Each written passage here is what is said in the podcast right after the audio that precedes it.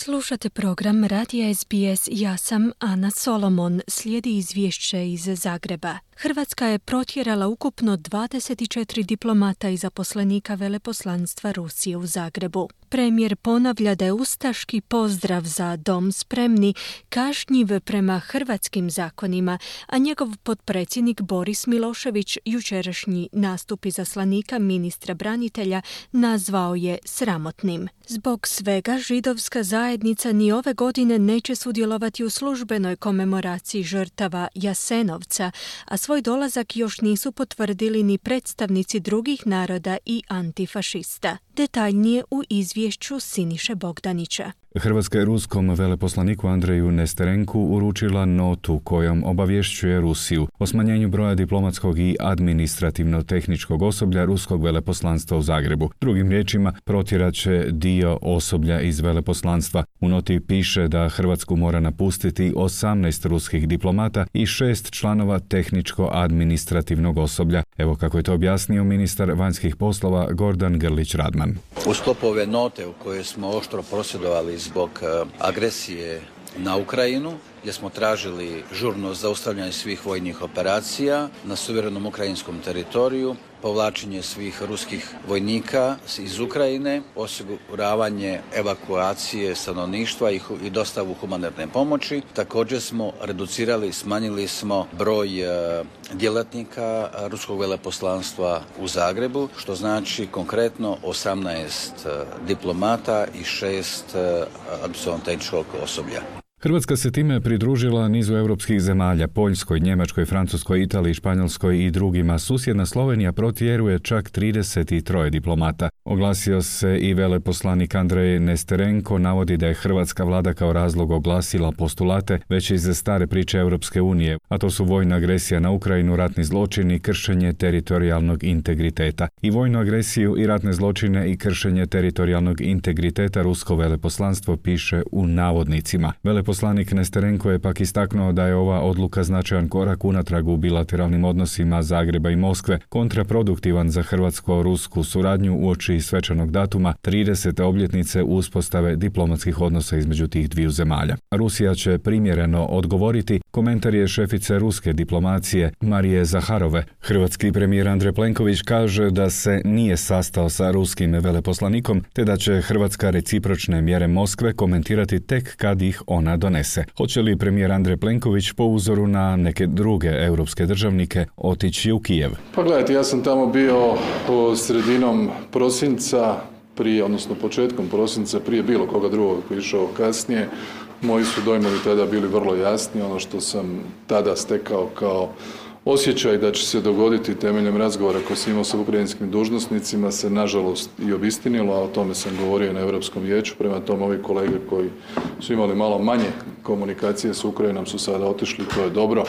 Kada procijenimo da ponovo treba dati takvu vrstu potpore, a mi je dajemo svaki dan, nema praktički sjednice vlade da nismo dali neki oblik pomoći, doći ću i to na dnevni red. Jučer smo javili o izjavi izaslanika ministra branitelja na polaganju vijenaca poginulim vojnicima HOSA u Splitu. Brigadir Matko Raus pozitivno je govorio o datumu osnutka zločinačke nezavisne države Hrvatske, zbog čega se od njega ogradilo ministarstvo koje ga je na obilježavanje obljetnice i poslalo. Ali to će jednom znati hrvatski narod, možda neće istina, možda mi istinu nećemo to doživjeti, ali da nije bilo 10.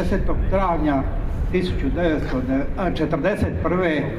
ne bi bilo ni današnje Hrvatske. Komentar premijera Andra Plenkovića. Riječ je o jednoj nepromišljenoj, neprimjerenoj izjavi od koje se ministarstvo još jučer ogradilo. To nije nikakav stav vlade, niti bilo koga u vladi. Što se tiče zabrane e, tog pokliča, on je već danas suprotan i hrvatskom ustavu i hrvatskom zakonu. Stvar je samo kako se to primjenjuje od strane pojedinih sudova na Vrhovnom sudu da je ujednačava praksu. To je već danas zabranjeno, ja sam to rekao nebrojeno puta i gotovo. Policija je intervenirala veliki broj puta, različite su odluke donosili sudovi. Boris Milošević, potpredsjednik vlade i politički predstavnik srpske nacionalne manjine u Hrvatskoj. Pa ja tu izjavu osuđujem, smatram da je sramotna i vlada se od te izjave ogradila. E, evo, danas smo obilježavamo Svjetski dan Roma, sudionici konferencije će otići u Ušticu, tamo je ubijeno najmanje 17.000 Roma i smatram stvarno sramotnim politički promašenim suprotnim ustavu da netko uzdiže ili na bilo koji način obilježava režim koji je počinio takve zločine. Savez antifašističkih boraca i antifašista, Antifašistička liga i udruga Vedra oštro su osudili izjavu izaslanika ministra branitelja Matka Raosa od 10. travnja, poručivši da je time izjednačio Ustašku NDH s današnjom suverenom i demokratskom Hrvatskom. Antifašisti i predstavnici naroda zbog svega još nisu odlučili hoće li sudjelovati na službenoj komemoraciji u Jasenovcu, koja bi se trebala održati 22. ovog mjeseca. Zna se da predstavnici židovske zajednice neće sudjelovati u službenoj komemoraciji, već će u Jasenovac doći 28. travnja na dan sjećanja na holokaust. Razlog je kažu taj što nije donesen zakon kojim bi se nedvosmisleno zabranio ustaški pozdrav za dom spremni. Franjo Habulin, predsjednik Saveza antifašističkih boraca i antifašista, za javnu televiziju objašnjava zašto se vlada ustručava riješiti ovaj problem. Pretpostavljam da je utek e, ekstremno desno krilo e, e, vodeće stranke zbog koje se vjerojatno e, špekulira i kalkulira da li da ili ne. I predstavnik romske manjine u Saboru Veljko Kajtazije očekuje novi zakon, no vladi koju podržava ipak ostavlja dosta vremena. Vidim na koalicijskim sastancima da tražimo rješenje, da pokušavamo. Kad će to doći? Treba li postaviti vremenski rok? Pa mislim možda bi trebalo, naravno slažem se s vama, jer je jedan od rokova ne bude do kraja našeg mandata. Sramotno je i nedopustivo da službeni predstavnik Hrvatske države dovodi u vezu zločinačko-ustaško-nacističku tvorevinu NDH s domovinskim ratom i hrvatskim braniteljima. Poručili su iz Narodne stranke reformista, dodajući kako o tome očekuju jasan stav vlade. O tome jasno govore i hrvatski ustav i hrvatski zakoni, te je zadnje vrijeme da se isti zakoni počnu sprovoditi. Poručuje se u priopćenju koje potpisuje predsjednik stranke Radimir Čačić koji službeno jednim zastupničkim mandatom podupire vladu Andreja Plenkovića u Saboru. Opozicijska Anka Mrak-Taritaš iz glasa kaže Ta situacija ne daje samo ružnu sliku o vladi, ne samo ružnu sliku o premijeru, ne samo ružnu sliku o tom izaslaniku, nego ružnu sliku o Republici Hrvatskoj.